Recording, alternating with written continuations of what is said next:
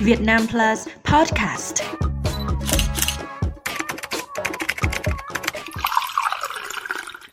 Chào mừng quý vị đã tới với bản tin 60 giây của Việt Nam Plus News. Bản tin hôm nay gồm những nội dung chính sau đây. Đình chỉ chức hiệu trưởng trường học vụ học sinh ném dép vào cô giáo. Công an vào cuộc vụ quán xôi chè bị tố chửi khách hàng. Thành phố Hồ Chí Minh không sử dụng đầu thổi chung khi kiểm tra nồng độ cồn. Nga cử phi đội Su-30m hộ tống ông Putin đến Trung Đông. Israel thu kho vũ khí Hamas ở Bắc Gaza bắn hạ tên lửa trên Biển Đỏ. Thưa quý vị, ngay sau khi một số cơ quan báo chí phản ánh thông tin và video nhóm học sinh được cho là học sinh tại trường Trung học cơ sở Văn Phú, huyện Sơn Dương, tỉnh Tuyên Quang có hành vi dồn nữ giáo viên vào góc lớp, xúc phạm, hành hung cô giáo gây bức xúc dư luận.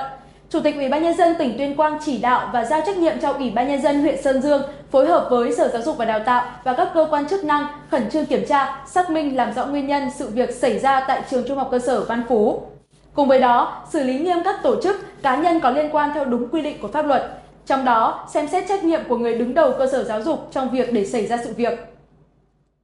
Ngày 6 tháng 12, Chủ tịch Ủy ban Nhân dân huyện Sơn Dương đã có quyết định số 7710 tạm đình chỉ chức vụ và công tác 15 ngày đối với ông Nguyễn Duy Sáng, hiệu trưởng trường Trung học cơ sở Văn Phú để phục vụ cho công tác xác minh, làm rõ sự việc liên quan đến nội dung công tác quản lý giáo viên, học sinh của nhà trường.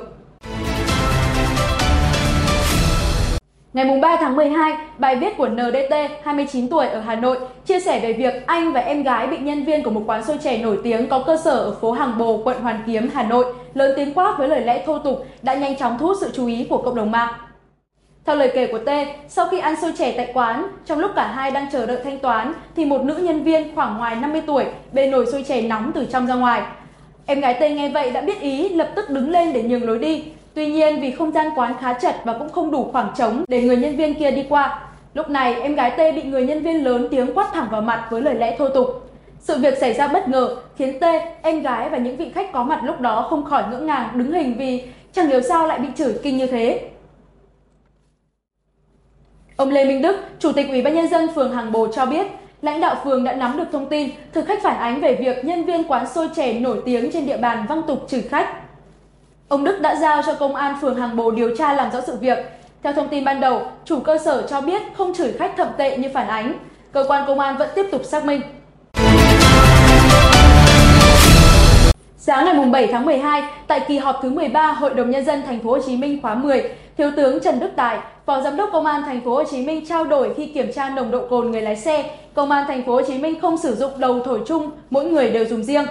Theo ông Tài, trong năm 2023, Công an thành phố triển khai đồng bộ, quyết liệt các văn bản, chỉ đạo của chính phủ, Bộ Công an nhằm điều tiết hạn chế thấp nhất các vụ tai nạn giao thông do nguyên nhân chủ quan. Đồng thời, xây dựng và thực hiện hiệu quả các kế hoạch cao điểm và đảm bảo trật tự an toàn giao thông. Phó Giám đốc Công an thành phố cho biết trong thời gian qua, Công an thành phố đã mở cao điểm về kiểm tra nồng độ cồn người lái xe và kiểm tra các đối tượng tham gia giao thông có sử dụng ma túy. Bộ Quốc phòng Nga ra thông cáo cho biết hôm ngày 6 tháng 12, các tiêm kích đa năng Su-35S mang vũ khí chiến đấu cơ bản đã thực hiện nhiệm vụ yểm trợ trong suốt chặng bay của chuyên cơ trên không phận quốc tế. Phi đội cất cánh trong thời tiết phức tạp, mưa lớn và gió mạnh. Tất cả máy bay được điều khiển bởi phi công cấp 1. Năm chiến đấu cơ hạng nặng Su-35S ở trạng thái sẵn sàng cất cánh. Mỗi máy bay lắp hai tên lửa đối không tầm trung R-771 và hai quả đạn tầm ngắn R-74M. Nhóm phi cơ cất cánh theo từng biên đội hai chiếc. Máy bay thứ năm đóng vai trò dự bị, đề phòng xảy ra sự cố và không rời căn cứ. Bốn chiếc Su-35S bám sát chuyên cơ 296 chở Tổng thống Nga Vladimir Putin cho đến khi máy bay đáp xuống sân bay Abu Dhabi ở các tiểu vương quốc Ả Rập Thống Nhất. Biên đội tiêm kích Nga còn lập thành hình thoi và lượn nhiều vòng quay sân bay, tương tự màn biểu diễn tại những triển lãm hàng không, sau đó hạ cánh và tập kết ở bãi đỗ. Phát ngôn viên Điện Kremlin nói rằng một số quốc gia đã cấp phép giấy phép đặc biệt để chiến đấu cơ Nga mang vũ khí được bay qua không phận và gửi lời cảm ơn đến những nước này nhưng không nêu tên cụ thể.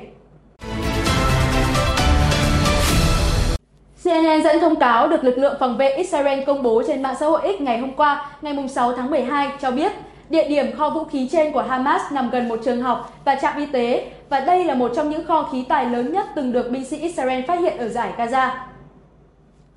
Lực lượng phòng vệ Israel cho biết thêm, một tên lửa đất đối đất được cho là xuất phát từ Yemen đã bị một đơn vị phòng không của họ bắn tới trên vùng trời Biển Đỏ hôm nay.